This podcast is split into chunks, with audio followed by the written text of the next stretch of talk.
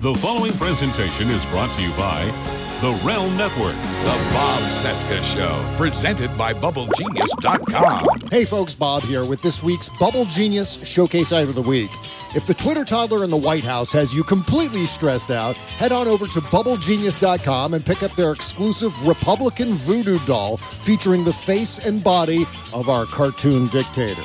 This item is only available for a limited time, so get yours now, only $25 at BubbleGenius.com, with a third of the proceeds going to support the campaigns of resistance candidates across the country. Plus, if you use our promo code BOBC at checkout, you'll get 15% off your entire order only at BubbleGenius.com. And now let the cartoons begin. Broadcasting from Resistance headquarters, relentlessly fighting back against the clown dictator and his regime of deplorables. Never give up, never surrender. This is the Bob Cesca Show, presented by BubbleGenius.com. It's so hard nowadays with all the gangs and rap music. What about robots? Oh, they're everywhere. I don't even know why the scientists make them. Old Glory covers anyone over the age of 50 against robot attack, regardless of current health. I'm Sam Waterston of the popular TV series Law and Order. As a senior citizen, you're probably aware of the threat robots pose. Robots are everywhere, and they eat old people's medicine for fuel. Well, now there's a company that offers coverage against the unfortunate event of a robot attack Old Glory Insurance. You need to feel safe. And that's harder and harder to do nowadays because robots may strike at any time. And when they grab you with those metal claws, you can't break free because they're made of metal and robots are strong. Now, for only $4 a month, you can achieve peace of mind in a world full of crime and robots with Old Glory Insurance for when the metal ones decide to come for you. And they will. Bob Cesca. Bob! Bob! Bob! The Bob Cesca Show.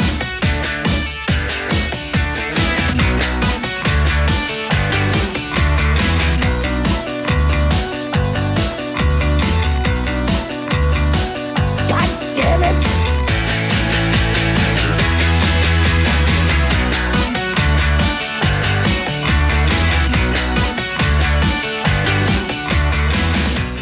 Oh, hi. Hello. Hello, Bob. Hi. It is uh, Thursday, January 18, 2018, and this is the Bob Cesca Show presented by BubbleGenius.com. I don't know why I'm talking like this. Hi, everybody. We're brought to you every show by BubbleGenius.com. It's the best soap in the world. Also brought to you by the Bowen Law Group and attorney Charles J. Bowen. That's thebowenlawgroup.com for all of your legal needs. It is uh, the Trump Crisis Day 364. Tomorrow will be one year since the uh, the nightmarish the nightmarish inaugural. Oh my God, 291 days until the 2018 midterm. So so let's do this. Uh, yeah.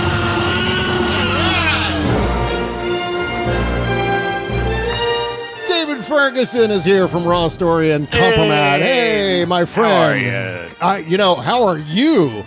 You, you, you Oh, know what? Lord. You scared the living piss out of me this week. What, what the hell happened? You were in the hospital? Oh, dude, I'm so sorry to alarm anybody. Yeah, uh, I had my first uh, experience with uh, diverticulitis, Oh my which god! you know I always thought it was like Doug and Wendy Weiner. You know, like we've got. Di-" I, I hate that word actually. Like the word diverticulitis for me, it's like one of those words. Yeah. Like some people are with the word moist. they just hate it. You know, like moist and diverticulitis. Yeah, Yeah, people yeah. like, so what were you in the hospital for? I'm like, just, oh, it was really moist. Okay, I got some really moist, moist moisture. I had the, the most and- moist diverticulitis in the world. It was the harbinger of Yeah, don't say the D word. Diver- diverticulitis. Ah! Ah, it's, it's like your kryptonite. Saying diverticulitis makes your makes your spine shrink. Right? yeah, it was bad. It was bad. I, I was a whole lot sicker than I realized. Uh, Yeah. And then, you know, it's feverish and delusional. And then I get to the hospital and they're like, oh, you're in really bad shape. And then they say you, you can't have anything to eat or drink for at least 24 hours. And you're already so thirsty because you're Yeah. dehydrated. You're like, Yeah. And so, what do they do? They put you on an IV. What do they like? Uh, Yep. What do they IV do for? antibiotics, IV morphine, IV everything. Yeah. Did nurse fingers come in to, to check you out? I mean, I know great, you- but you know, I have terrible news. This is the this was the actual like the horror of it all was that IV morphine does not help. Oh, President really? Trump. He's It- still horrible. And you got I mean, I was the- like you had the I, like, slung up in the hospital bed. You know, I'm like got my PM pain medicine dose. I'm like, let's see what's happening. And they're like shithole countries, and you're like, oh. Right, so you're in the you're in the hospital for all of the festivities in Trump world, and, oh, and uh, it just like you feel even more helpless. It's bad. yeah, yeah, I and was, then it's I was disappointed. I mean, but any research I had planned on doing in that, if I, you know, like whether or not uh, my old favorite drugs help with this situation we're in, it's um, I, I've, I've concluded it doesn't work. no, it doesn't work. So so the morphine was completely pointless. No, but I tell you, when I had gotten to the end of the 36 hours with nothing to eat or drink, and they brought me a Coca Cola, an ice cold with a glass of ice, uh, Yeah. right, it was like uh, I almost left my husband for that can of Coke if I hadn't had. it was like hundred year old whiskey. You're just sipping it down, right? And uh, oh god, I drained it like a vampire. It was the best thing I've ever tasted. I'm, I'm not gonna write a letter to Coca Cola and be like, "Thank you for being there when I needed you." sure.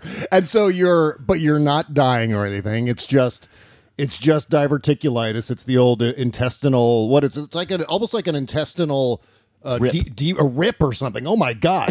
Right? Yeah. Oh, thanks for that. Yeah, it's a t- it's a rip that gets infected. So it's like infected, and you've got all these flu-like symptoms, and your skin's like crawling off your body, and you're incredibly nauseated, Yeah. and it just hurts. You feel There's moist. something about like I mean, pain is one thing, and nausea is. I mean, nausea is bad. Like Yeah. if you they're like, okay, we're gonna make you really nauseated, or we're gonna really hurt you for three minutes. What's it gonna be? You'd be like, give me the pain, right? But Yeah. I mean, you could be nauseated, and people are like, tanks are rolling down the street. It's the end of the world. I'd be like, could you come back in an hour? You know? Like, yeah, right. uh, so, but you Oh, combine the two, and it was just, yeah. It So, was, it so was this rough. is. I mean, this is treatable with with meds, right? This is not something, or you just what do you just wait it out? What I mean, what do you do? Uh, do they, You- they don't you have to it out. operate or anything, they they? Gave me a whole bunch of anti-inflammatories Yeah. and um, magnesium and I don't know what all. I was pretty high at that point. Like they were trying, they were telling me I had to stay. First of all, I thought I was just going to the ER to just you know get some pain medicine and get my fever down and go home. Yeah. And they're like, "Yeah, we're going to check you in," and I'm, you know, I don't have great health insurance. I'm like, "The hell you are." right. And finally, they were like, "We'll give you more morphine." I was like, "Okay, fine."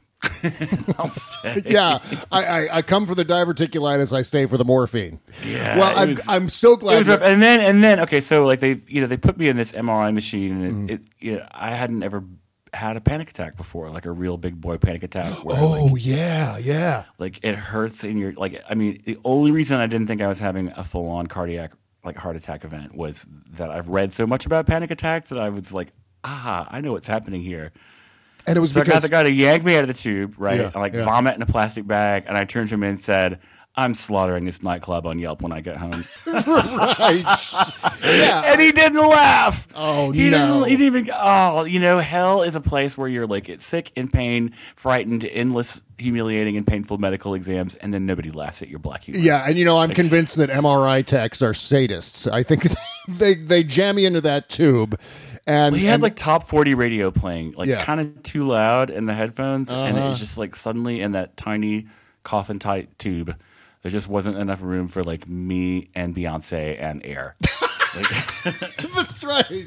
I mean, uh, God, you know, I, I I'm right there with you. I mean, I had an MRI uh, back in 2008, and it was the worst experience of my life as far as medical treatment goes. Because yeah, it's it's the most claustrophobic feeling in the world, and I'd never God, experienced it only hit me claustrophobia the next before. day after the panic attack. After I get home, I'm like talking Yeah. to my AA sponsor after I get home from the hospital, and it only hit me then. I could have asked for some IV Valium. Oh my God! Yeah, why didn't I think of that? Damn it! Damn right. it. So That's a I'm like great ready to solution. march back up to the hospital. Like I was here last week, and I've got uh, a drug credit.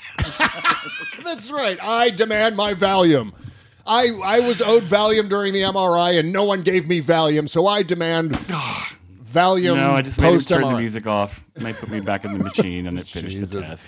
Jesus God. Yeah, I mean, I, I didn't get any Valium for that, and I surely could have needed it because you know what? Since then, I, you know, I was never claustrophobic before the MRI, but I am totally claustrophobic since the MRI. It absolutely triggered claustrophobia in me, and it's almost to the point where it's it gets kind of weird. Like even if I throw the covers of the bed over my head, I get a little freaked out. Like, oh no, I'm going to be trapped under here. It's completely irrational. Really? But but that's that's what. Ha- yeah, that was the consequence. Fully the consequence of being in, a, in one of those MRI tubes. And they even took me out. I mean, I went. I I sat in there for. I I endured maybe eight or ten minutes, and then I demand. I started yelling and demanded to be put in the open MRI machine, which they should have put me in the open MRI machine in the I- first place. if they have them, why don't why aren't they all that way? I don't understand. Why would you do? You, I, Yeah. It's if you have an open MRI machine, why didn't we just start there? right right well i'm, I'm so glad you're okay and and, and you know because i'm thinking you know the last time you were on the show i said that you're gay ches uh, so but i was i was so yeah. relieved to hear that you're okay so that's good I Um, didn't really know what was going on. Yeah. and I, like I said, I didn't know how sick I was. The doctor was like, if you'd waited uh, like more than an hour or two more, probably you would have been in really bad shape. yeah and you know what uh, buzz burbank who's on the show he actually he ended up rupturing his intestine Uh, Oh no! And in fact, it was on my birthday. This was, I don't know how many years ago, but it was on my birthday and he ruptured his intestine. He got sepsis and almost died from Ah, that. Dude, Buzz, next time just pop out of a cake. It's so much. Yeah, that's right. I mean, if- good good lord, you did this all on my account. You didn't have to do that. You No, didn't have you to. uh. You didn't have to rupture your intestine for my birthday. You didn't have to get face hugged by an alien and then. I mean, I'm happy with a Best Buy gift card. Thank you very much. Yeah, I don't really. need the. Uh, but anyway, iTunes even. Um, okay, so you know it's the end of an era. Today marks the end of a major, major era in the blogosphere. Today, the Huffington Post finally shut down. Paid someone? Oh. Yeah, paid someone. No, actually, they did the opposite. They they're they're not only continuing to not pay anybody, but they're actually shutting down the entire contributor platform. So back in 2005, when they first started the Huffington Post, when Ar- Arianna Huffington and uh, and her business partners, which somehow included Andrew Breitbart, I don't know how that ended up working out. But uh, they they started a blog where you could just, if you knew someone at the Huffington Post, they would just sign you up, and then you could write Right. Uh, blog entries or articles for the Huffington Post. And of course, it was a lot of celebrities, but there were those of us, including including me, who got to to start writing for them almost uh, right out of the That's why I read you first. Yeah, yeah. I mean, I, I had written for the Huffington Post uh, starting in August of 2005, shortly after they uh, premiered the site, and then I kept writing for the Huffington Post, and even post. I, I've been posting the the podcast over the Huffington Post for years now, and and just today we got the email that they were shutting it all down. Like th- they're mm-hmm. still going to have all of the old It's like when Lily Allen lost her MySpace password. yeah, it's it's it's definitely the end of an era because no longer will there be open contributions happening on the Huffington Post, and that was sort of the centerpiece of the entire Huffington Post. I mean, that was the Huffington Post. It was the contributor platform that Right. was made that made the Huffington Post what it is. And I guess because of whoever at AOL, they've just decided, nope, nope, we don't need this anymore. Let's move on. Let's we're going to become a serious news site now. Well, I mean, they, they are some. I mean, the politics vertical is pretty serious, and and they've had some serious reporting over there. But it was always the meat and potatoes of the Huffington Post was always that blog, and that's that's done now. It's uh, interesting. I so adore my Rudolph's Arianna Huffington impression. you vlog, darling. If you want, you should blog. You should blog. right, and she's no, we should all blog a blog. Yeah, and, and she's no longer associated with the Huffington Post and hasn't been for a while. Roy Sekoff is no longer with the Huffington Post, so it's it's a completely ent- an entirely new regime over there, and uh, and, and so it's it's more now about. Well, I guess they are paying people. I guess it's just all the paid contributors, all the paid reporters are still collecting a check and still able to contribute, but none of the free contributors will be able to post anything uh, new anymore. So that's uh, that's kind of sad. That's kind of sad because it was one of those things where it was the contributor platform that started uh, a lot of careers, including my own career. In fact, it was Yeah, like, yeah. I, I don't know that I would be sitting here doing this right now were it not for Roy Sekoff calling me up and saying, "Hey, do you want to do you want to blog for the Huffington Post?" And I said, "Sure." And that that sort of really started my the serious end of my political writing career and and launched uh, just about everything I'm doing now. Yeah, right, right. So that's that. It's sad I to still see. uh, remember your Metallica cartoon. Yep, yep. That was all. God, you know what? I still get email about that. I still get emails about uh, uh, the Napster bad cartoons from the year funny. 2000. It's just the, I mean, just the Lars Ulrich scuttling around like a spider thing was. yeah, and you know what's you know what's weird about Metallica now? Fast forwarding eh, now 18 years coming. It'll be 18 years in May since I I, I posted the the Napster bad cartoon for God's sake. Is that Metallica is so old now? Lars Ulrich looks like an old man. alarming. Yeah, it really is. Gen X gets old. That's what I For some reason, Duran Duran seemed like completely laminated, frozen in time. They all seem, you know, Yeah. of course they are. So so David, the fake news awards. Let's let's talk about the fake news awards. What even happened? I think I went to bed before it like happened. Well, like most Trump things, it was a, a spectacular failure. He uh, he tweeted, uh, I don't know, it was sometime uh, early evening West Coast time that he posted this thing, and, and now the fake news awards on Twitter, and then he linked to a site. And it was supposed to be, I think they, they set up a page at GOP.com, and he linked to it, and of course, it was not working. It just linked to it was just a blank page, and then people were getting 404 messages, 404 error messages. So it was just a this. It was fake news, right? And so it was uh, the fake news awards were just a, It's a sort of disaster. Milo's free speech week at Berkeley. It's typical of everything that Trump touches. Everything Trump touches turns to shit, and and so and this kind of underscores the incompetence of the entire Trump White House, the entire operation. I mean, we've seen you know, Rachel Maddow's been covering this uh, quite a bit lately, which is all all the weird typos that show up in official White House Right. releases, misspelling the name of the White House physician, misspelling the word Norway. It's saying Norme. There was one thing where it's a, yeah, it was one thing where they were talking about world peach instead of world peace, you know, and then they misspelled. Well, peaches are pretty awesome. yeah, that's true. World peach. I think we should have world peach. You know, we'd all. It would be so delicious, wouldn't it? Um, and then with, Maybe there a was bit sticky. right, and they misspelled uh, Theresa May's name in a press release. Right. And so, and then Trump was originally going to do the fake news awards on the 10th, and he delayed it to the 17th, which was yesterday. And then finally, when he rolled it out, it was just, yeah, that again. Yep. 404. And what happened was uh, it wasn't available for a few hours. And and the great thing Well, you know, he announced it, and then somebody pointed out that federal employees can't work on that because it's a partisan, yeah, you know, political thing. So it's a violation of the Hatch Act for anybody in the White House, like even Ivanka, to work on it. So Yeah, I'm glad you brought that up because I had no idea what was going on because it, it showed up on uh, uh, GOP.com. And I was wondering what are the Hatch Act ramifications of this, and I never never really explored it. But I'm glad you brought it up because it seems to me as if the the idea of the White House working in conjunction with GOP.com seems expressly political to me, and and uh, it's Yeah. not supposed to be that way, is it? That, I mean, that's my understanding of it. Throw it on the pile. Yeah, so many exactly. things aren't supposed to be that way right now. Well, so I mean, one clusterfuck after another. They finally get this website going with the the fake news awards, and and what we've got basically are a bunch of uh, it's ten items. Uh, lots of mentions of the New York Times, the Washington Post, and CNN, but literally nothing else.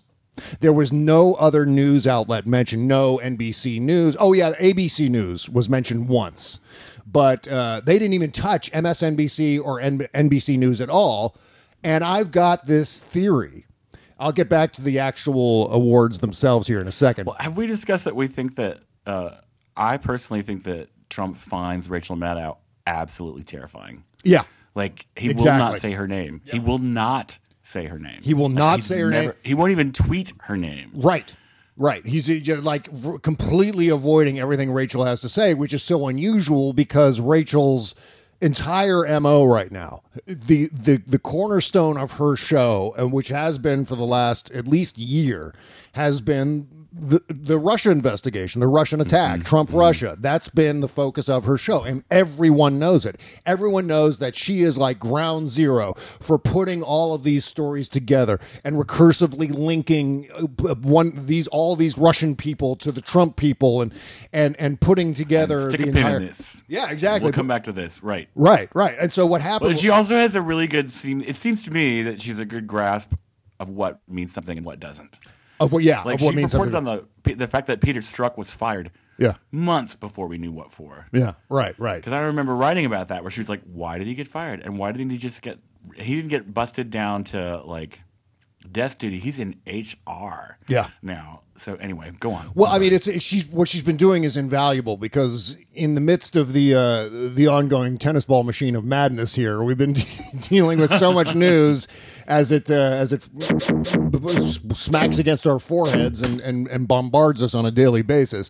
And she's kept the focus on Russia gratefully because there are some days when it does get buried, even though the news is quite dire and quite important, it tends to get buried among you know the social media discussion and the debates happening on Twitter and, and Facebook and so on. And she keeps the focus where it really needs to be, which is the What fact did you that watch last night when she talked about the payments from Michael Cohen to Stormy Daniels? or Oh, whatever her yeah. name is? Yeah. She, she practically had to pull on like big yellow dishwashing gloves before she was willing to even go there. Well, I mean that's I mean that's another story where it's like, w- w- why aren't we paying more attention to the fact that the president's personal lawyer, Michael Cohen, Says who? uh, paid all kinds of money to this porn star, Stormy Daniels, and then where did the money come from? That's the big question that we have right mm-hmm. now, or at least that I have. Like, wh- was it Michael Cohen's personal funds? Was it Donald Trump's personal funds, or?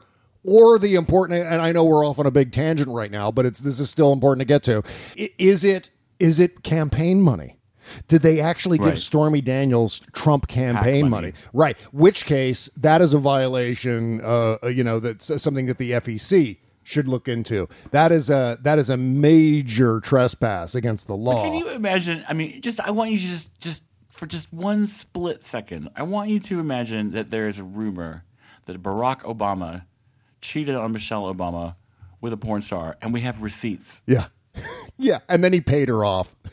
And then The she- world then he would paid be off the on board. fire. Oh my I god, mean, yeah. Fox News would be in a grand mal epileptic seizure of self righteousness right Oh, now. yeah, I mean, yeah. it would just be like, uh, yeah, Well, yeah. I, I mean, mean- it just it just shows like, I mean, hmm. Yeah, I know. Given like the gherkins and the tan suit and the the uh, Dijon mustard, Dijon and, you know, yeah. the basically the extent of the Obama era scandals, this would be. I mean, they would have impeached uh, Barack Obama. Absolutely. And I'm still convinced that if Hillary Clinton had actually won the election uh, last year, or I mean, not last year, but in, in 2016, um, that she would have been impeached too. I mean, she wouldn't be president right now. It'd be, uh, it, it'd be, what's his name? Tim Kaine. Tim Kaine would be president right now if Hillary Clinton had won. And I'm, I'm absolutely convinced of that. This Republican Party is so utterly corrupt. I think that we'd be deep, just we would just be deep down in a bunch of complicated crap about emails. Yeah, yeah. She'd gotten elected. I don't think they would have managed to impeach her yet. Yep. Um, I agree. But it would definitely be just like bogus investigation after bogus investigation after pseudo scandal after, you know, I still think that may be preferable to our current reality. Yeah, uh, certainly. I just, you know. I, I keep waking, waiting to wake up and see that, like, oh, by the way, everyone's been breathing like 90 times the parts per million of, you know, doses of radiation. We just didn't mention that this site in Arizona was leaking. Yeah, oops. Yeah, I Um, know. I know. But uh, let's go let's go through this list of the fake news awards and, and talk about what's true and what's Okay. not true. So okay, so so number 1, the New York Times Paul Krugman claimed on the day of President Trump's historic landslide victory. That is that I, you know what? I'm so sick and tired of that. Yeah, no, there was no I feel both those combined, yeah. actually. there was no landslide victory. Uh, no. He said it today in Pennsylvania. He was stumping for a congressional seat up there where they're they're probably It's one of the most maddening things about him, and it's one of the things that somebody I was reading was saying a sign is a sign of his dementia that he Yeah. puts two ideas together, Right. and they Right. they are inextricable Yeah. from that point forward. And like, I want a landslide victory. That's just like you know, there will be no that, rewriting that in his head Yeah. until he dies. Yeah. because it's just how he talks about it in Crooked Hillary and Sloppy Steve and just all the like little stupid mnemonic devices Yeah. that you know uh, that sound like the garbage pail kids. yeah, what he does, what what happens is if the topic of election comes up, it, it triggers this line of reasoning in his in his addled brain. Like, okay, I've mentioned the election, so what am I going to do? Oh, landslide victory, electoral college, No, but it really is like it's that simplistic. Like his his Yeah. brain is basically working like a, a free association. neurotic Jack Russell Terrier that this friend of mine had that almost starved to death because it could not stop staring at a space where it saw a mouse like four years ago. You're right. And just would like stand there and look at that spot and forget to eat. It's like our be- our cat. Every time you pick her up, she looks up at the ceiling because you know why? She's afraid there's a ceiling fan up there. We do not have a ceiling fan in our entire house. This is something that she's remembering. This cat remembers from. Uh, years ago, when she was in a house with ceiling fans, and she was afraid of the ceiling fan. But now, every time she's get she gets picked up, she thinks she's going to be like uh, like caught up in the ceiling fan or something, and has to check. But it's the same thing. It's like Trump. Every time he mentions the the election, he's got to talk about his Landslide victory. yeah, is a landslide victory. Right? Illegal votes. Yeah, and so so Inauguration. Millions of people. exactly right. So so Pa- Paul Krugman claimed that the uh, the the economy would never recover after election day, and of course he was wrong about that. And of course he retracted it on November 11th. He wrote that on November 9th about how the uh, the Dow and the economy may not recover from Trump's victory. But then on November 11th he said he said I gave in to that temptation Tuesday night. Uh, uh, but quickly realized I was making some mistake as the, the opponent, the same mistakes as the opponents of Brexit, et cetera, et cetera, et cetera. So, what Right. we're going to see here, what the trend is with all of these items in the fake news awards, is that people made honest mistakes and then corrected their mistakes almost immediately. Where the reporting was corrected, they made a big deal about it. In some cases, the reporters were fired for their infraction or demoted. You don't Mm-hmm. see this happening in the Trump White House when someone in the Trump White House screws up You get fired if you don't lie. yeah, or Fox News Channel. You know, Fox News Channel makes shit up every damn day, and and if they correct it, they correct it weeks later and just buried at the end of a telecast. That was Bill O'Reilly's mo for many many years, where he'll say something crazy and batshit like the, the, the- like screwing up the Malmedy massacre or something like that, and then only correcting it weeks later, but at the tail end of the show, really really briefly, and only half heartedly at that. So. Number two, ABC News' Brian Ross chokes and sends markets in a downward spiral with false report.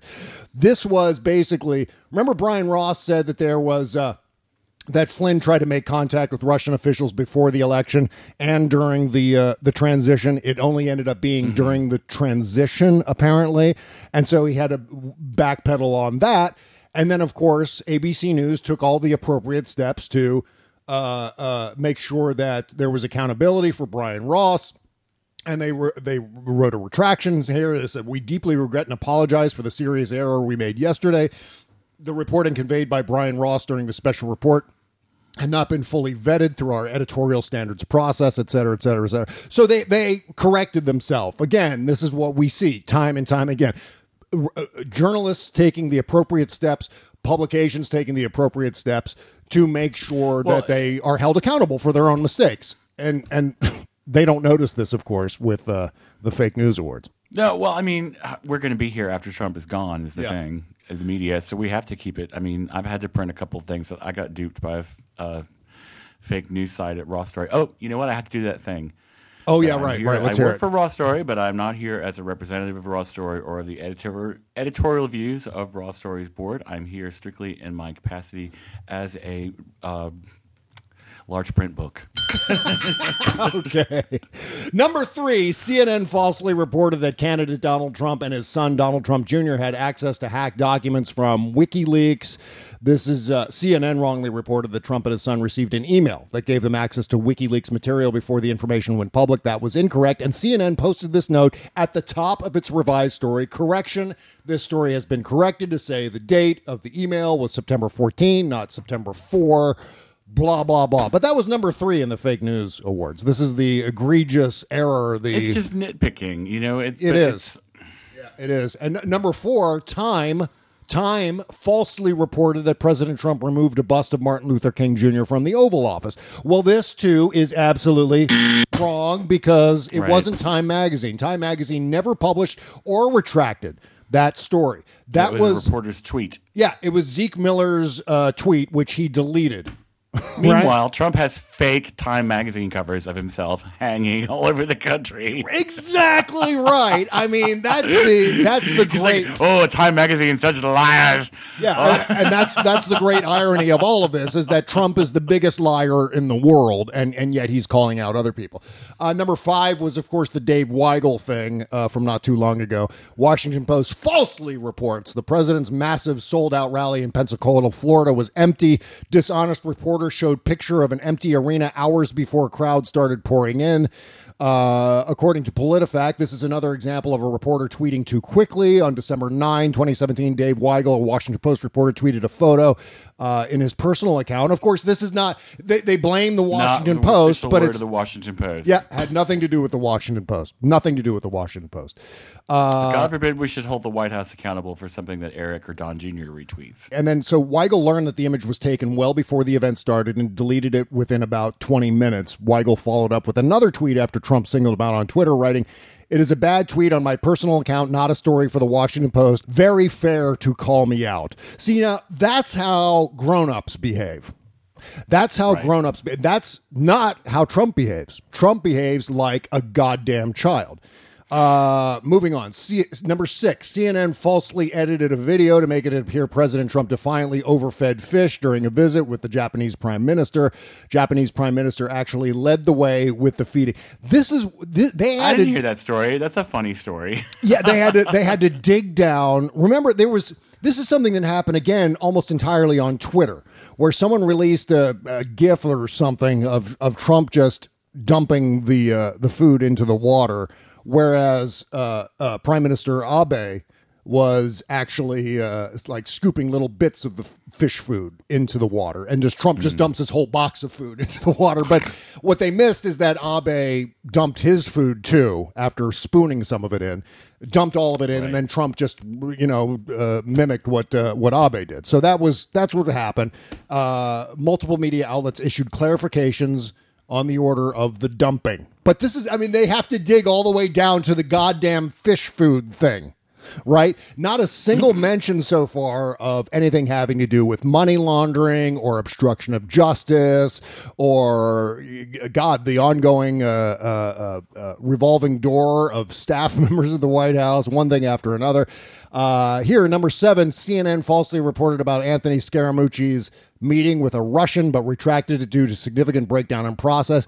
This is the story where three, three uh, writers for CNN, three reporters for CNN were fired for this Right. story. That's the accountability that's going on. And see, it seems to me as if if there is actual accountability from a publication to own up to its mistake and to take actions to resolve that mistake, w- there's no need for a fake news award because they're already admitting it. It's like Trump is calling out here people who have already confessed to screwing something up right? And not not a single instance here of deliberate screw up either. And I like, okay, we're gonna put out we're gonna put out a deliberately fake story on Trump. Here we go.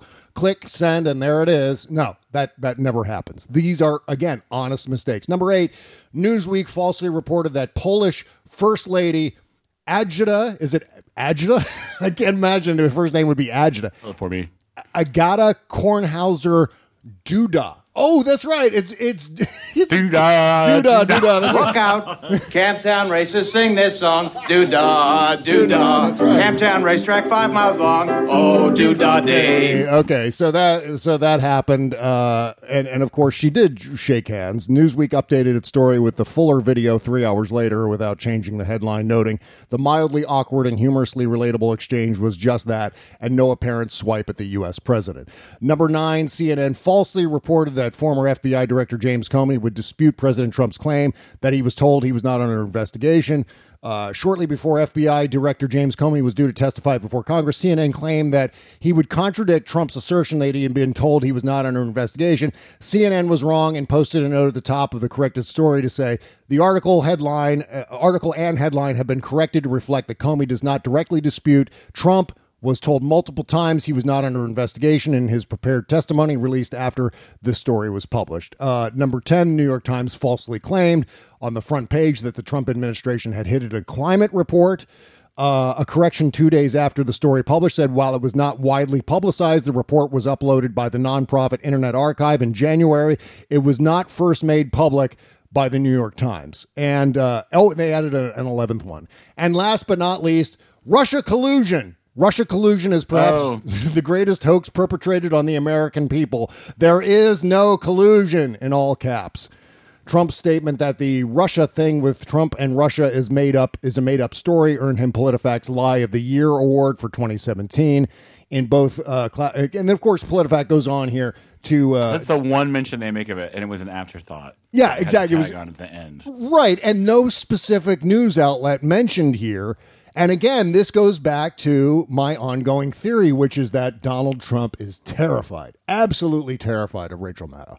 I mean, that the only explanation I can come up with is that he doesn't want people going over to look in and see what Rachel Maddow is doing because not only will that help her ratings, but also it will expose them to all of this reporting that's going on. One thing after another, all of which we'll get to right after we uh, talk about our Patreon page, right? Here we go, talking about Patreon. Uh, David. Okay, here's what we're doing. I want to get you on the show. I want to get you, you on the show way more often. And and Okay. one of the only ways we can make that happen is if we add a Wednesday show. Because I've got all of my favorite Ah. I've got all my favorite people on the show, uh, including you, but not everyone can get on as often as I want to have them on because there's only so many shows in a, in a particular week. So I want to add a Wednesday show, and the only way we can add a Wednesday show is if we reach our goal on Patreon to, to you know to, to be able to finance that additional show, right? Oh my god, I have this skill set. Wait, stop the music. Okay. As a former NPR announcer, we need your help. For listener supported, Bob Cesca. Right, there you If go. you act now at the fifteen dollar level, we'll include this tote bag. You know, I thought they should always off. They should offer like a Nina Toten bag with like hand puppets of all nine justices, and like each time we get a new justice, they send you so you can act out. You know, Right. the Nina Totenberg. Anyway, Yeah, I that'd be digress. fun. Yeah, that'd, that'd be so fun. I think.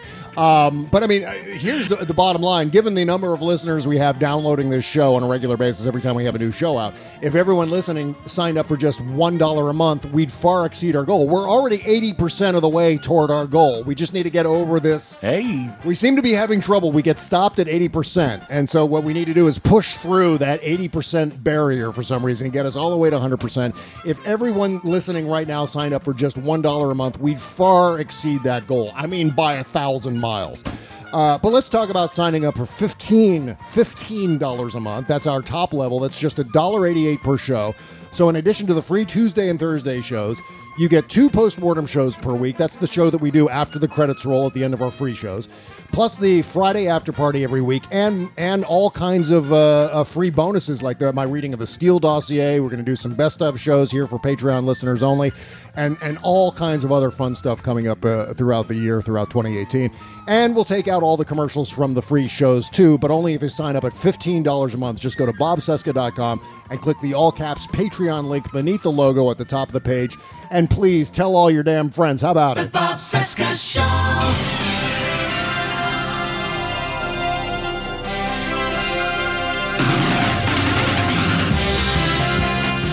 Bob Cesca Show, presented by BubbleGenius.com. Welcome back to today's show. Uh, David Ferguson is here from Raw Story and my favorite band in the world, Kompromat. You can find them at uh, Facebook. But that's not us you hear now. No, this is ELO. I wish we had ELO's production budget. That'd be great. You guys should cover this song. You just have to get a bunch of keyboards. We just did a new cover at practice on Tuesday, but it's Concrete Blonde, not Yellow. Don't you love it when people suggest cover songs for you to play and you just go? I've told you before. Sometimes they have really, really good ideas. Really? So yeah. Oh, I don't. You know. Um, I don't. eh, I don't know. Guess I ever told you about my relationship with the song "Nights in White Satin." Okay, what's your relationship with the Moody Blues song "Nights Away"? Nights Away. Oh, just a guy came up after a show and was be like, was just like, I'd love to hear you sing that, and I was like, that's hilarious, that old hippie song. You know, I just I had never really thought about it, and then I mentioned it to the guys in the band, and they were like, yeah, let's do that, and um, and then we did it a couple times. And then one, it was just kind of a, it was nice end of a show kind of thing to come back for an encore. And then one night I just went for it. You know, I was in that place, and you're singing "I love you, I love you, I love you" over and over at the top of your fucking lungs until like tears came pouring down my face. I mean, I just I was feeling it. and there was this guy in the audience who like looks like a cross between a chainsaw and a skinny rooster, you know. And he's got Yeah. like an original Doobie Brothers T-shirt that he got at the concert in 1974, and he was just beside himself with joy. He's like, "Nuts! What motherfucking that man? It's fucking beautiful." He like throws his arms around me and just weeps, you know. And so like, and then every couple years I'll see that guy somewhere, like at the out at the thrift market thing they have on the edge of town on Saturdays or wherever, and I'll just see him and he'll just pump his fist in the air and go, "Nuts! And what motherfucking that man?" So it's one of those one of those guys. Yeah, yeah. Usually those guys are screaming "Freebird" at a at a show, but I guess he's really into the Moody Blues. Or you're, I should say, David Ferguson and Kompromat bands. I just Uh, happened to move him so deeply, Bob, that it marked him for life. Let me have this. God, He thought you were singing it directly to him. He thinks you're in love with him, Dave. maybe Yeah.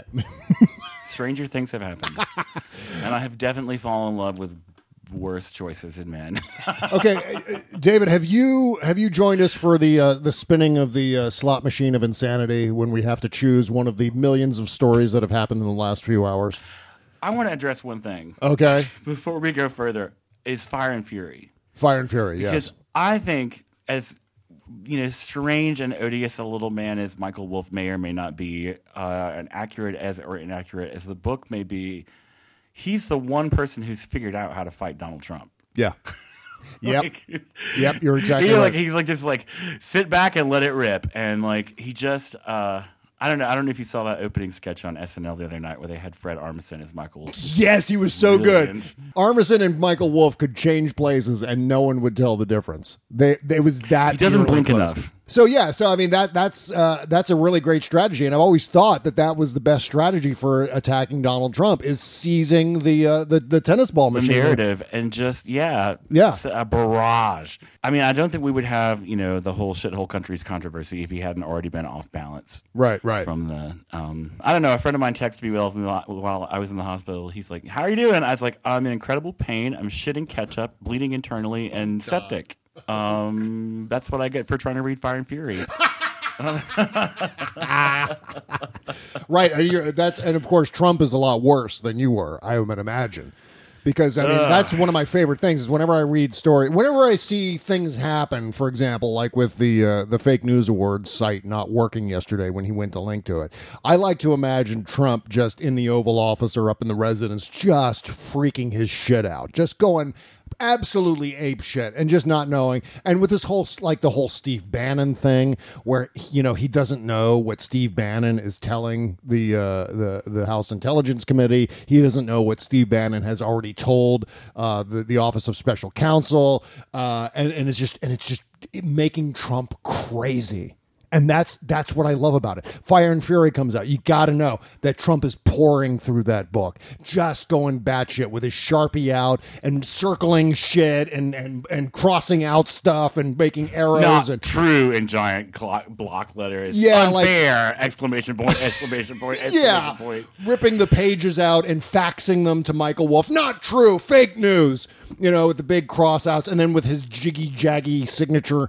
Uh, at the bottom, you know, like because he used to do that with uh, who was it? Graydon Carter used to get messages Yeah, all the time yeah. about Trump's hand size. hands Yeah, yeah, he, Trump would fax Graydon Carter with uh, like a picture of, of Trump's hands, and so he would like Trump would circle them and say, "Look, normal hands, normal hands, Donald Trump," and then he would sign it with his you know his EKG meter signature at the bottom, and and fire this off to Graydon Carter, who who is the guy who of course coined the the, the phrase "short fingered vulgarian."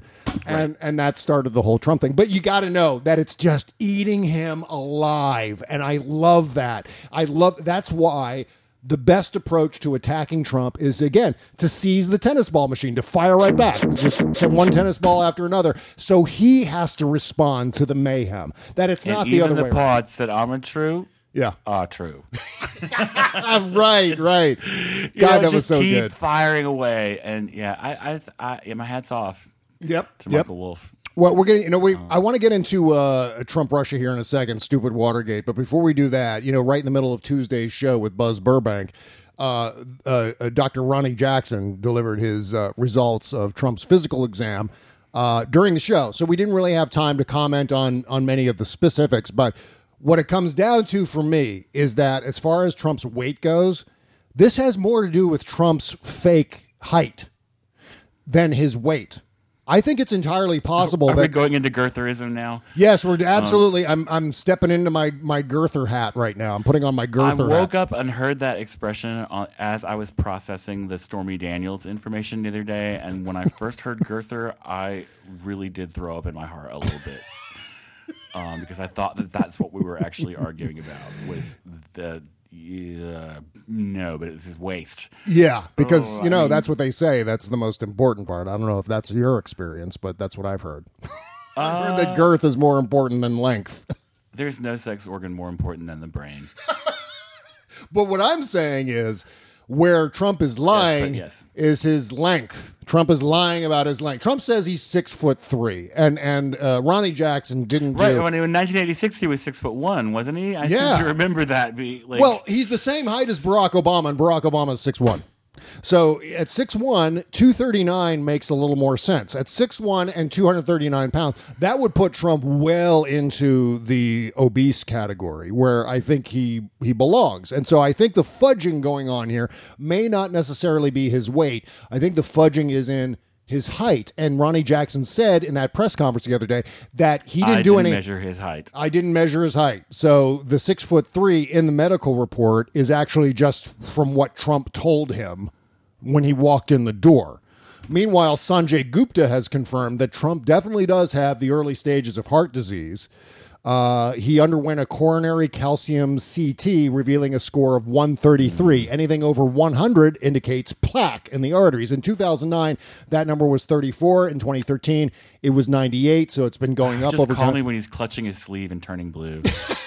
and that I think I think is not too far off because it's like Sharon Stone in, in Diabolique when they're like, a smoking hand, secondhand smoke really does kill, and she blows this big plume. Well, you know, reliably. I mean, not to put uh, bring everything down to a too serious note here, but you know, you're you were in the hospital for diverticulitis. We lost Chez earlier uh, last year, um, and and, Trump Trump is somehow still kicking around somehow, which is just I mean underscores the injustice of it all. One of the reasons I go back to this is Donald. It's why do bad people end up being like Mr. Burns from The Simpsons and just living a thousand years? It doesn't make There's any sense to me. Spanish expression about that. Oh, yeah? uh, malas herbes uh, nunca muerta. I think you- bad weeds never die. Uh, yeah, there it is. mean, nasty people live a long, long time, and really good people, uh, you know, for whatever reasons, they leave us too soon. Yep, yep. Maybe it just seems longer. well, uh, ultimately, though, the, the, the fake news, David, the fake news in the uh, in the uh, physical exam was uh, the fact that Donald Trump is in excellent health. That was, I think, that's Donald Trump telling Ronny Jackson or ordering Ronny Jackson as Ronny Jackson's commander in chief to say, uh, you know what, you can But this guy's not a right. I mean, this, but this guy's not a political appointee. So what do they? I think he's blackmailing everybody. Well, think I mean, he's a- but he's a a- meeting with Trump, and he opens up a little thing on his desk from Russia, and says, uh, "So." You're going to go out there and tell the world that I'm obese, and then Yeah. I have, uh, you know, my blood sugar's all off, and then I have, you know, a hardening of the arteries, uh, you know, and I'm going to show the world these pictures of you diddling your receptionist or whatever, you know, like yeah. uh, the, the Lindsey Graham about face was particularly I I don't know we'll see I think Trump's got uh, got compromat on a lot of different people, and maybe from Russia it may not be. I mean, so compromat might be a misnomer to use in this case, but certainly compromising information. I would I would be not surprised at all if Trump had compromising information on Lindsey Graham, maybe Ronny Jackson. But uh, you know, ultimately with Ronny Jackson, all that needs to happen is because Ronny Jackson's a Navy doctor, he just needs to get an order from his commander in chief. Now he's not fudging the actual numbers and violating his Hippocratic oath in that sense. I guess I don't know if that's part of your Hippocratic oath at all. So, uh, but but nevertheless, you know, all he's got to do is lie about the overall assessment. And in that case, he can, you know, he can be ordered to go out and tell the press that Trump's in excellent health, even though his low density lipoproteins have gone from 94 in September 2016 to 143 in January of 2018. That's almost a 50 point bump in, uh, tell me in what just those are though. Yeah. That's the bad. What are these proteins? They're bad proteins. low low density lipoprotein is the is the bad cholesterol. fat. That's ba- bad cholesterol. His high density lipoprotein, meanwhile, has only gone up. This is the good cholesterol. It's only gone up four points. Uh, his overall cholesterol has gone from 169. This is September of 2016, all the way up to 223 in January 2018. In just a year and a few months, it's gone up by that many points. That is that is huge and and enormously dangerous for the president. And and here's my concerned face.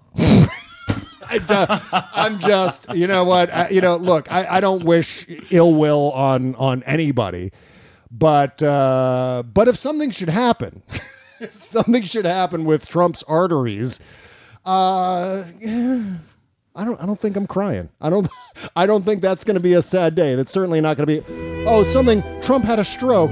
Oh no. Oh. Why? Why? Whatever shall we do? Wherever shall we go, Bob? All his ashes and ruin. Oh my God! You almost invoked like the Lindsey Graham music. Yes. Whatever shall we do? What What do we do, Mister Ferguson? Do we do we rush to Washington to help save him? Can we resuscitate him? Frankly, Bob, I, I don't give a damn. So, uh, so the doctor blamed Trump's mouth thing during his Jerusalem remarks on. s- On too much antihistamines. That's right, right. Or decongestants. He said, "I dried up his." I- Secretions. I, I dried up his secretions, which is like the. yeah, I know. Oh, please, please, give us. I got you know, Bob. The terrible thing, and I, I, I concur with Atrios on this. Who said at some point back in a dawning tone of horror in about March of last year that he was like, I, I think we're going to see him naked before all this is over. Yeah. And my retinas are already vomiting like, in advance. It's just. yeah, I know, I know. It's it's kind of a gross thought. I mean, the thought we're talking about here. Uh, what else? What else was happening? Oh, in the actual medical report, that's what I was going to mention. Uh, let's see. I want to bring up the medical report here because there was one one part of it that just made me so barfy. It just was, yeah, just one of those. Uh, let's see here. So I'm scrolling down. The one category is uh, oh, here it is. Genitourinary normal exam. That was the part, the genitourinary part of it. Can you imagine poor Ronny Jackson having to examine that nightmare? that nightmare going on. There's not enough latex gloves. Just looking like a fucking super fund cleanup site down there, probably. God. Which is why No, I mean I'm thinking it's like it's a sad little ginger bird's nest with three little eggs in it. It's, ew. Oh my god yeah with like butterflies flying like wouldn't that be really ironic if if trump's bathing suit area was just this beautifully landscaped Well, uh, the thing, the thing I realized with some horror, looking at pictures of him a couple of years ago, before the dyeing began and the stitching in of the fake hair and everything, is that I'm very similarly colored to this guy, and we're not hairy people. Yeah. this German like Bowie body kind of thing. So like, yeah. Ugh. Ugh. Oh, and He finally, probably does uh, manicure his pubes. That's hard, you know. Like, yeah is uh is trump a manscaper? This is something that i don't want to know about but i'm sure we'll eventually find out. It probably through stormy oh, you probably know he insists on it in women he has sex with because it's you know there's less germs, which is actually the opposite of the truth. Yeah. you're like 400 times more likely, 400 percent more likely to get an STD having sex with a random if you don't have their your fuzz in place. yeah and you know what? Trump had sex with stormy daniels without a condom. I know i know. Just- yeah i'm sorry yeah that happened that's what we I just, know I mean, the fact that no, but the whole fact that like, yes, we know for a fact that our president cheated on his wife Yeah. with a porn star, Right. And it's like page three. Yeah. at this point, you know, it's Well, it's, it's- not you- even. I mean, it's not even about that. It's it's about the payoff. It's about the hush money that he paid and whether or not that came from his campaign. I think that's the serious conversation. All the rest of it is just makes for fun And there was jokes. another actress who got paid off we think by the National Enquirer they bought the rights to her story. Oh, yeah, And right. they never released it. hmm because the Which, national. I mean, I'll just every, we have to anytime we mention the National Enquirer, we have to mention the CEO's last name is Pecker. Pecker, his name is. I know. I know. Uh, okay, so ultimately who we are, at, but the bottom of all of our like intellectual pretensions, Bob Cesca, you and I. We're just into the potty humor. That's it. so Trump was interviewed by Reuters, and in the uh, interview, he said here about his health. He said, "I get exercise. I mean, I walk. I this. I that." I run over to a building next door. I get more exercise than people think. Remember, this is the guy who said that the The exercise. doctor said you get no exercise, buddy. He wouldn't even lie about that. Right, right. But I you know, he, Trump once said that the, the exercise that he gets is gesturing during his rallies. He actually said that Right. during the campaign. I get lots of exercise. I gesture during rallies, Swinging my arms around, swinging my arms and around, yelling. I guess he also said here, I guess they all realized they're going to have to leave it to a president that scored the highest on tests. What can I tell you? So basically, he's talking about North Korea here, right? And and Reuters is asking about dealing with Kim Jong Un, and Trump says because he scored the highest on tests, or on te- yeah on tests, he said I scored the highest on tests. That he's doing a better job with Kim Jong Un than Barack Obama and George W. Bush, who I, I guess he's suggesting here didn't score as well on their cognitive test during their He's physical. a seven-year-old. He is a seven-year-old and a seventy-year-old man's body. I, I mean, I could tell the difference between a rhino and a camel. That makes me better than Barack Obama. Did Barack Ob- could Barack Obama find a camel? get thirty no. out of thirty on this. no way. The wall is the wall. Did you see his tweet from this morning where he was like, he's you know he's mad at John Kelly now. Oh yeah, like livid. Yeah, that about the John wall. Kelly went before, and like John Kelly goes before the Democratic, the Hispanic caucus of the Democratic House members, and is like, you know, those cartel dealers, those are some sharp businessmen. Oh my god! It's oh, just like ah, it's like I your know. stepdad comes to the room and walks over to your Korean friend, and is just like that Kim Jong Il. Yeah, I crazy mean- like a fox, huh? we haven't even gotten into that yet. I mean, the government. might Sh- You Asians are so inscrutable. You're like, stop, Dale. I know. I mean, the uh. government might actually shut down tomorrow, so we might actually uh, talk about that a little bit coming up here. But let's let's take uh, one last It break. won't, it won't. It won't. It won't. I'm going to go ahead and put my chip out here. But Okay. you remember, I predicted that he would resign by the end of the summer, so you know that I am the world's worst psychic. But Oh, I, you know what? There's some news on that Sure. too. I want to get to resignation news right after these words. You can't always get a clean you can feel good about inside and out unless you're using Bubble Genius bath and body products.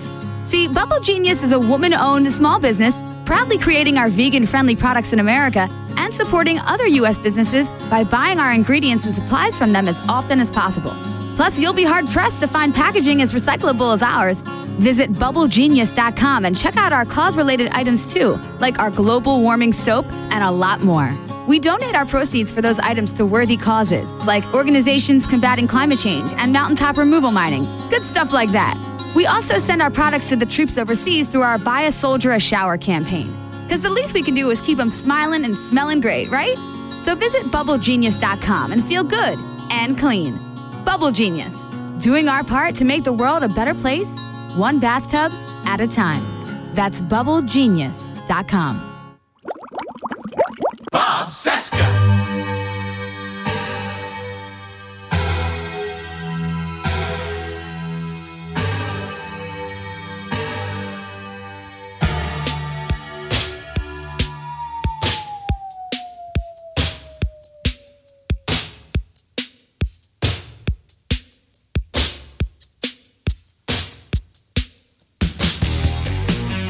This is the Bob Cesca Show, presented by BubbleGenius.com. Yes, it is. Welcome back. Um, so there's lots of rumors going around that Trump might be gone by March. March. says? Says- says who? That's what it says. I know. Says who? Says who? uh, yeah, a lot of people are saying actually. Lots of rumors going around. Um, I think first of all, let's see. I know uh, Malcolm Nance on uh, Wednesday's Stephanie Mm-hmm. Miller show uh, said something to the effect of there are going to be some serious indictments of like A-list Trump people in March. That's coming up possibly.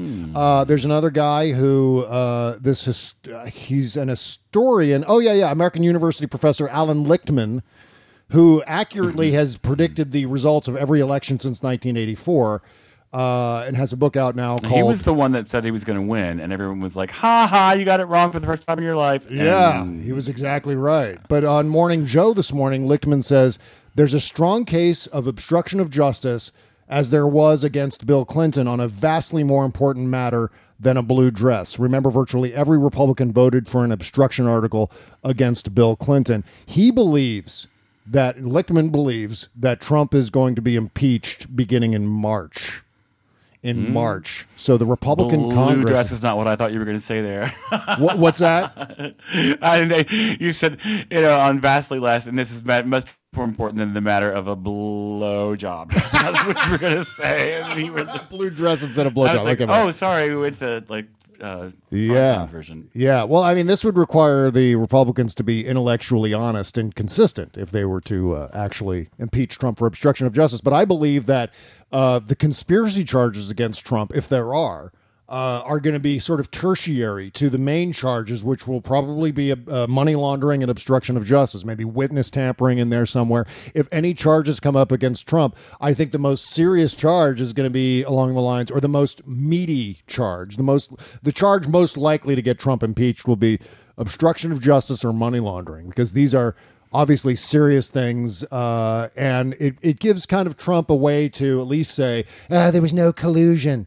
Even though, I mean, because they keep going back to the idea that there's some law about collusion. Well, collusion is just the colloquial term for conspiracy. It's just no homo. Yeah. I mean, it's just you know, it's like he's a frat boy. They said this on SNL and Weekend Update. They're like, you know, you guys want to? I went and saw this Russian guy the other night. We were going to hang out. No collusion. No collusion. You know, like it's his reflexive, like you know, no homo thing. Like he just Yeah, he says Uh, he, Trump says no collusion like he doesn't even know what collusion means. I guarantee that if you ask him to define collusion, Yeah, well, words. he uh, probably thinks it has something to go ahead. What, what words have no meaning for Trump? That's why he just he doesn't know. He only knows two hundred. Right, right. So meanwhile, uh, Robert Mueller's probe would continue in the event of a government shutdown. So that's some good news. So if the government actually shuts down at the end of the day tomorrow because they can't, the Republicans can't come up a deal with a deal among themselves. This and then Trump flummoxed everything with his tweeting this morning, almost sent everything into chaos as far as uh, coming up with a continuing resolution to fund the government uh, by the end of the day tomorrow.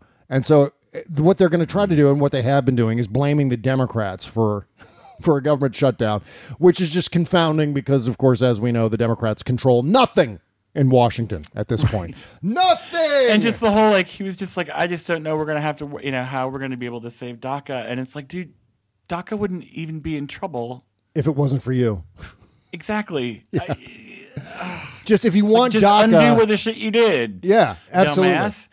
Ah, it's Jesus just Christ. ah, it's All right, so I mean it's it's just the things that are happening some of them just in terms of like people who are getting appointed to judgeships that are going to be for life and I don't know I mean I one of the things that you know like developing regimes or like what we continue consider to be you know backward kind of authoritarian republics do when the, a new person comes in is just like rip out and undo everything the person did before them Yeah. but i think there may be a call for that um i wonder if there's any way to get gorsuch off the bench Well, you know what would be great, David? I had this. Uh, I came up with this idea uh, last night, and it may have had some uh, something to do with some substances. Uh, b- but here's the thing: you know, when uh, Lance Armstrong was stripped of his Tour de France victories, the seven in a row from 1999 to 2005, uh, they didn't announce a new winner in all of those races. In fact, what the Tour de France organizers have done is they've made it so that there is no winner between 1999 and 2005 in those seven races. There is no official winner of any of those races since they stripped Lance Armstrong of those victories. So what they ought to do when Trump gets impeached, they should just they should make it so that there isn't any president listed as as number 45 and they just move on to the next president. Like they put an asterisk next to Trump to say, "Okay, well he was president, but he wasn't really president because Russia he got all this help from Russia, and he was impeached because of it, and it, there was all these nefarious things going on, which allowed him to win the election, whether it was tampering or uh, voter suppression or w- what have you. Uh, th- They just make it so that like he is erased from history, like that. I mean, to me, that will obviously it'll never happen. That'll never, ever, ever, ever happen. That's and it will never leave our collective consciousness, and it will never leave the people of Puerto Rico. Yeah, I mean that was it was just Um, a thought that I had in uh, in California where there's legal weed now. So that was I think that con- contributed to my idea. But I mean, wouldn't that be great though if that was actually the case? Because I mean, here we have a president who is actively trying to erase the achievements of the previous president. Donald Trump's entire mo right now is to make it so that there was basically no Obama presidency. Like roll back everything Obama did so that it's just he's erased from history. It's think- just like a gorilla thing. It's like he has to go around and pee on everything. You know, Yeah. like I mean, it really is so. I mean, his motivations to me, I really like. You know, it's somewhere between like a junkie because Mhm. he's got this like you know drug like need for attention, and the like just uh like I said, a neurotic Jack Russell Terrier, and like an ape and a Yeah. seven year old.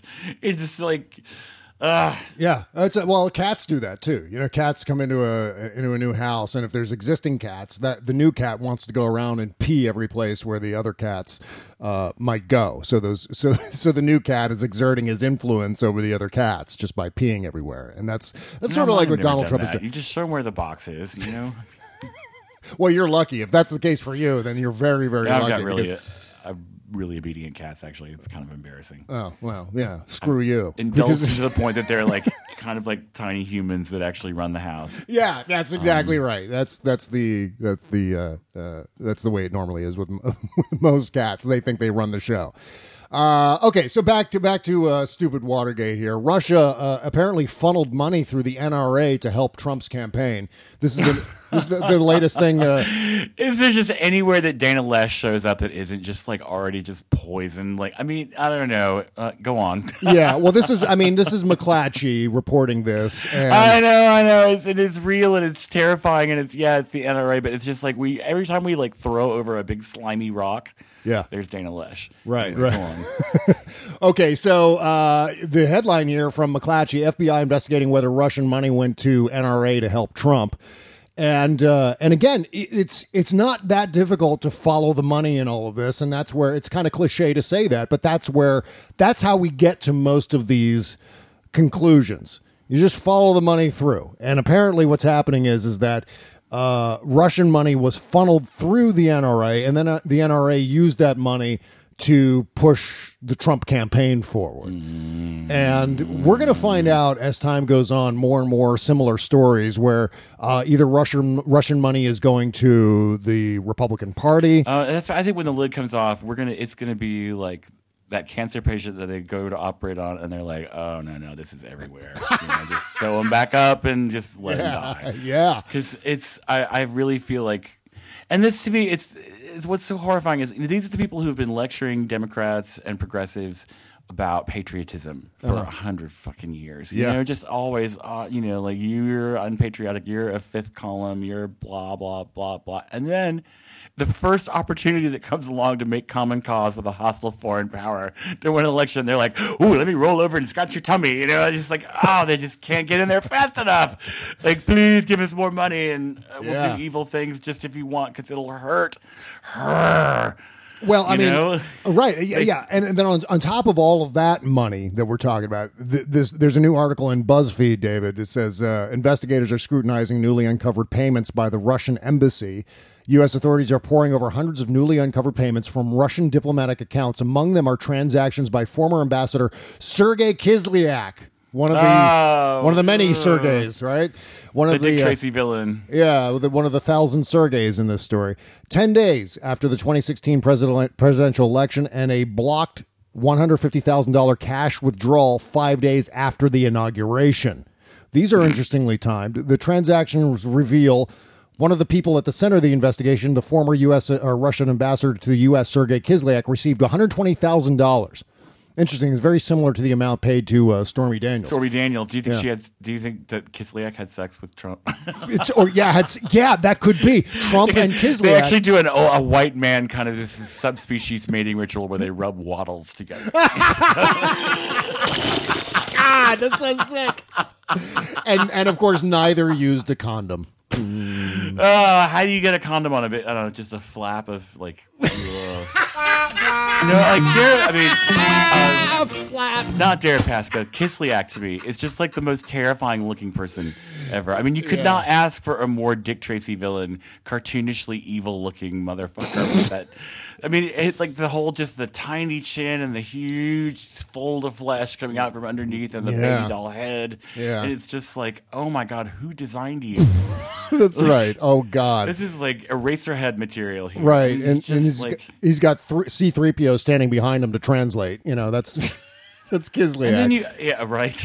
Uh, but by the way, bankers bankers flagged it uh, to the U.S. government as suspicious, in part because the transaction marked payroll didn't fit prior pay patterns.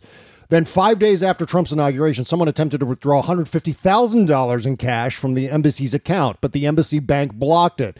Bank employees reported the attempted transactions to the U.S. government because it was abnormal activity for that account. Then, from March 8th till April 7th, 2014, bankers flagged nearly 30 checks for a total of about $370,000 to embassy, emplo- embassy employees who cashed the checks as soon as they received them, making it virtually impossible to trace where the money went.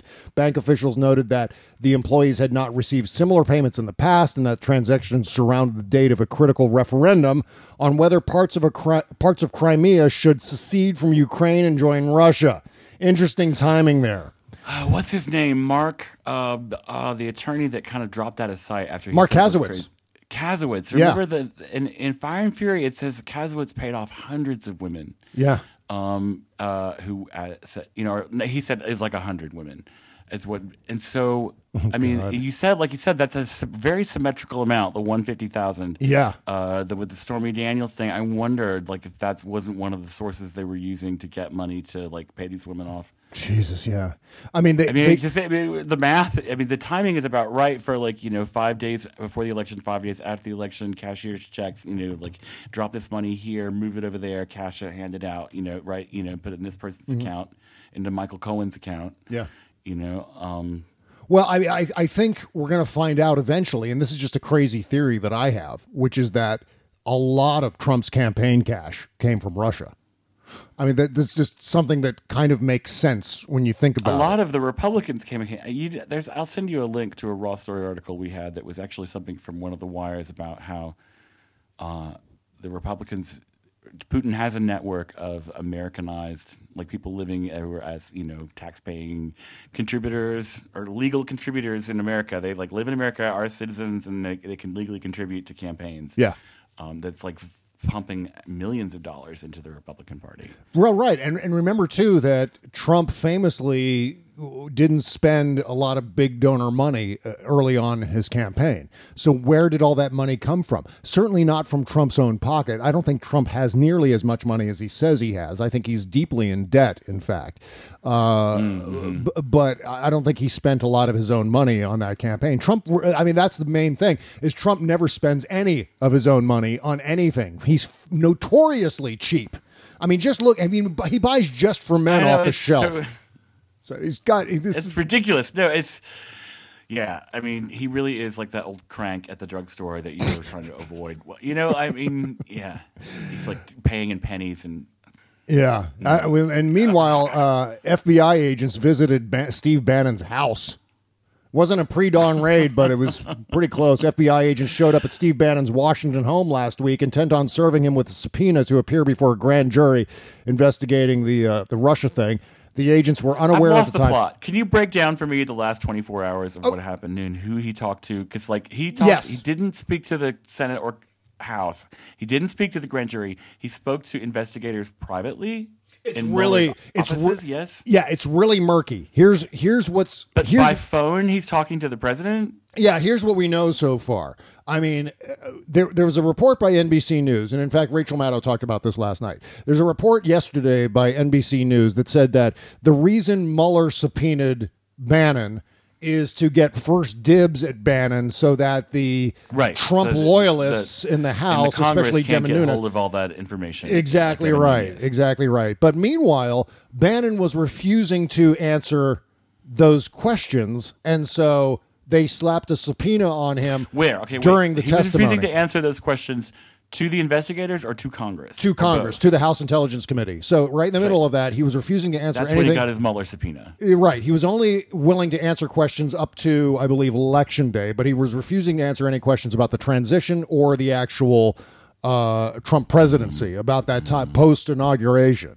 And so they slapped him with a subpoena to respond there. And there there is a theory going around, and I think this has been furthered by NBC News, is that one of the reasons for that subpoena is to is for Congress to exert its influence over receiving as much detail from Steve Bannon before he gives it to Mueller. So I'm seeing this Bannon situation as being the first real indication of an impending constitutional crisis because then we get the next wrinkle to all of this, which is that Donald Trump himself may have been coaching or gagging in. in sorry. That's what I mean. Sorry that's, about that That's image. where I'm. This is where I've lost the thread because I thought that. I mean, is he still on good terms with the president, or is the president determined to destroy him? And why does he have the same lawyer as the White House counsel? Yeah, he's got the same lawyer as how is Reince that- Priebus and and yeah, and as Don McGahn. They both they all share the same lawyer, which is just this is all really really murky, and we, and we don't really have a firm sense of what went on in that House Intelligence Committee. Uh, testimony the other day because of course it was a closed testimony then what happened adam schiff went on rachel maddow last night and adam schiff sits on the house intelligence committee and said Right. something to the effect of well uh, you know, basically what we heard coming out of Tuesday, which is that Bannon wouldn't answer any questions, so the committee slapped a subpoena on him in real time, compelling him to answer those questions. He still refused. They recessed, and they're going to allegedly re-adjourn today, but I don't know if that's even going to happen. Meanwhile, we found out today that, or we found out the other day, that uh, Bannon and his counsel was communicating with the White House during the testimony and finding out what questions they can answer and which they can't. And the White House, eh, specifically John Kelly, said that no, none of that was going on. And by the way, we didn't exert executive privilege over this.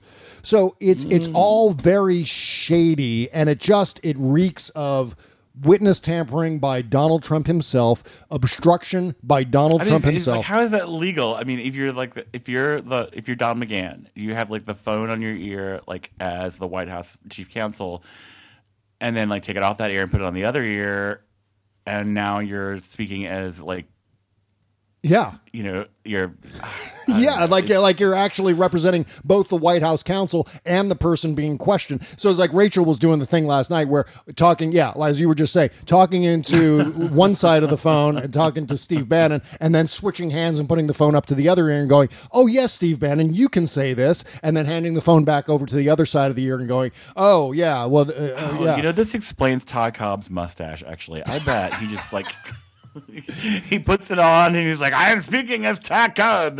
You know, Yeah. and he like takes it away and he's like, "Other ear, no mustache." Yeah. Well, but I, I also sense feel like David. I feel like we're getting closer to the answer for why so many Trump officials have refused to answer congressional questions uh, in these various hearings. I know Jeff Sessions, for example, famously would refuse to answer any questions, and, and, and members of Congress, members of the Senate, they end up asking Jeff, said, "Well."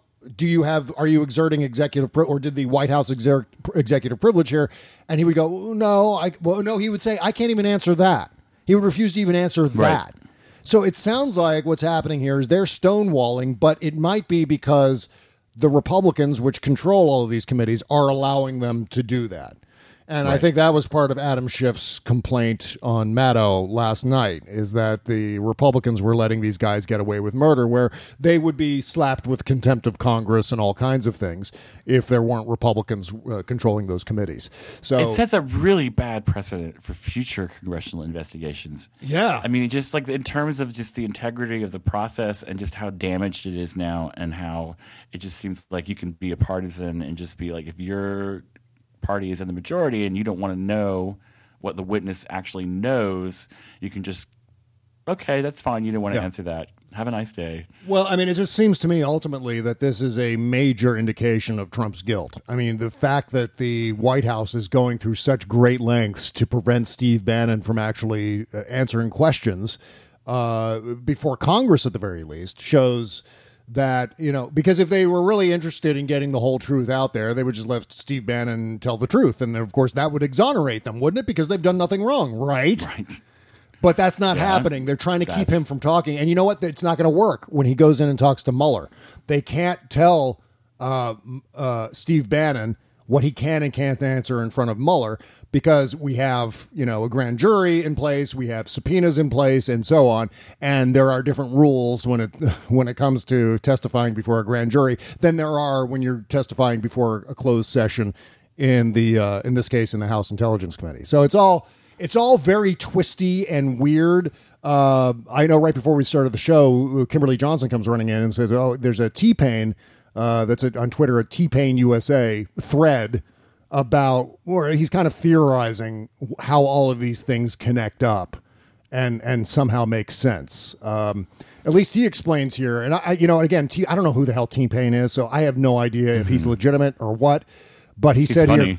Yeah, he said mini thread on Bannon testimony. We heard two different schools of thought on Bannon's testimony yesterday. A, the White House instructed Bannon to limit his testimony, and B, Mueller instructed Bannon to limit his testimony. Two, what T Pain believes is that we witnessed something a little deeper that gives both observations merit. Three, T uh, believes Bannon is fully cooperating with Bob Mueller's team, and He'd that Bannon not to. yeah, and that Bannon uh, was indeed in touch with the White House yesterday. Four, Bannon was actually contacting the White House to collect phone and text messages that could, would bolster Mueller's obstruction of justice case against Trump.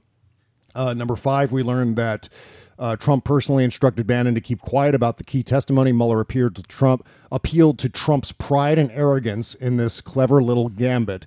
Six, believing Bannon was being a good soldier trying to work his way back into his good graces, Trump foolishly gave Bannon Mueller more juicy evidence that will result in his impeachment for obstruction. Number seven, a top notch interrogator like Mueller knows how to play a man's weaknesses to his advantage. Trump's pride once again got the best of him, and he played right into Mueller's hand, and that was the, the end of that thread. So I don't know if that gets us anywhere close to being clear on what exactly is going on in there. It's I don't know. It's just a persuasive. It's theory. very persuasive. Yeah, but we'll you know we'll see. the thing about Trump, you know, Mister, you're fired, is that he never fires anybody, no matter how egregiously bad they are. Oh, I know. Or how badly they screw up. I know. I know. I mean, he's willing to have Scaramucci back into the White House to talk about anything after that cluster. Uh, yeah, like Yeah, uh, you know, and uh, you know, all of this, David, it just it just snowballs, and it's so difficult to keep up with every last detail that's going on. And this is, I mean, we could have spent the entire show talking about nothing but the Bannon aspect of the Russia investigation. And uh, because it's so detailed, it's so twisted. Meanwhile, I mean, Bannon admitted that he had conversations with Reince Priebus, Sean Spicer, and uh, legal spokesman Mark Corallo about Don Jr.'s infamous meeting with the Russians in Trump Tower in June 2016. So I think we may have figured something out with this hundred fifty thousand dollar deal. I think that? that? Well, it just sounds like there is a bunch of women they had to pay off very quickly, and that's where all that money's flying around at the embassy. Could be. And Kislyak trying to take it out of the ATM. yeah, right. And the embassy bank being like, whoa, whoa, whoa, whoa. Hey, you know Um, what? It just That's as good a theory as any. I mean, I think that makes a lot of sense. I think that's something that we may end up actually hearing about. Like all that money went to uh, Trump's various mistresses for hun- hush money. Yeah. Jesus Christ! Can you imagine if Russia's paying Trump's mistresses hush money? Through stick a pin in this, as Rachel would say. I think Yeah. we may have hit something. Well, we'll get into it a little bit more during the post-mortem show that's coming up next. Meanwhile, I'll do some At plugs here. Well, yeah, yeah. Uh, some plugs here in the meantime. Buzz Burbank is found at buzzburbank.com and at Michael J. Elston. You can find, uh, oh, David Ferguson. I know that guy. you can find him Kompromat at uh, Band Compro- on Facebook. Facebook.com slash Kompromat Band and at T Rextasy on Twitter. Yes, Ja- Jackie Schechner can be found at investigaterussia.org and at Jackie Schechner. That's S C H E C H N E R. Jody Hamilton's at from-the-bunker.com and from the bunker junior on Twitter. Kimberly Johnson's at patreon.com slash start me up. That's her podcast with Steph Walton. And I produce that show, by the way. She's on Twitter at author Kimberly. Oh, and don't forget to listen to the show at littlegreenfootballs.com, one of our affiliates. That's at Green Footballs. Thanks to uh, Charles Johnson for that. Postmortem show coming up next with David Ferguson. We're going to keep it short because we're way long today in the free show, but we'll see you over there, folks, at our Patreon page. Take care. Bye bye.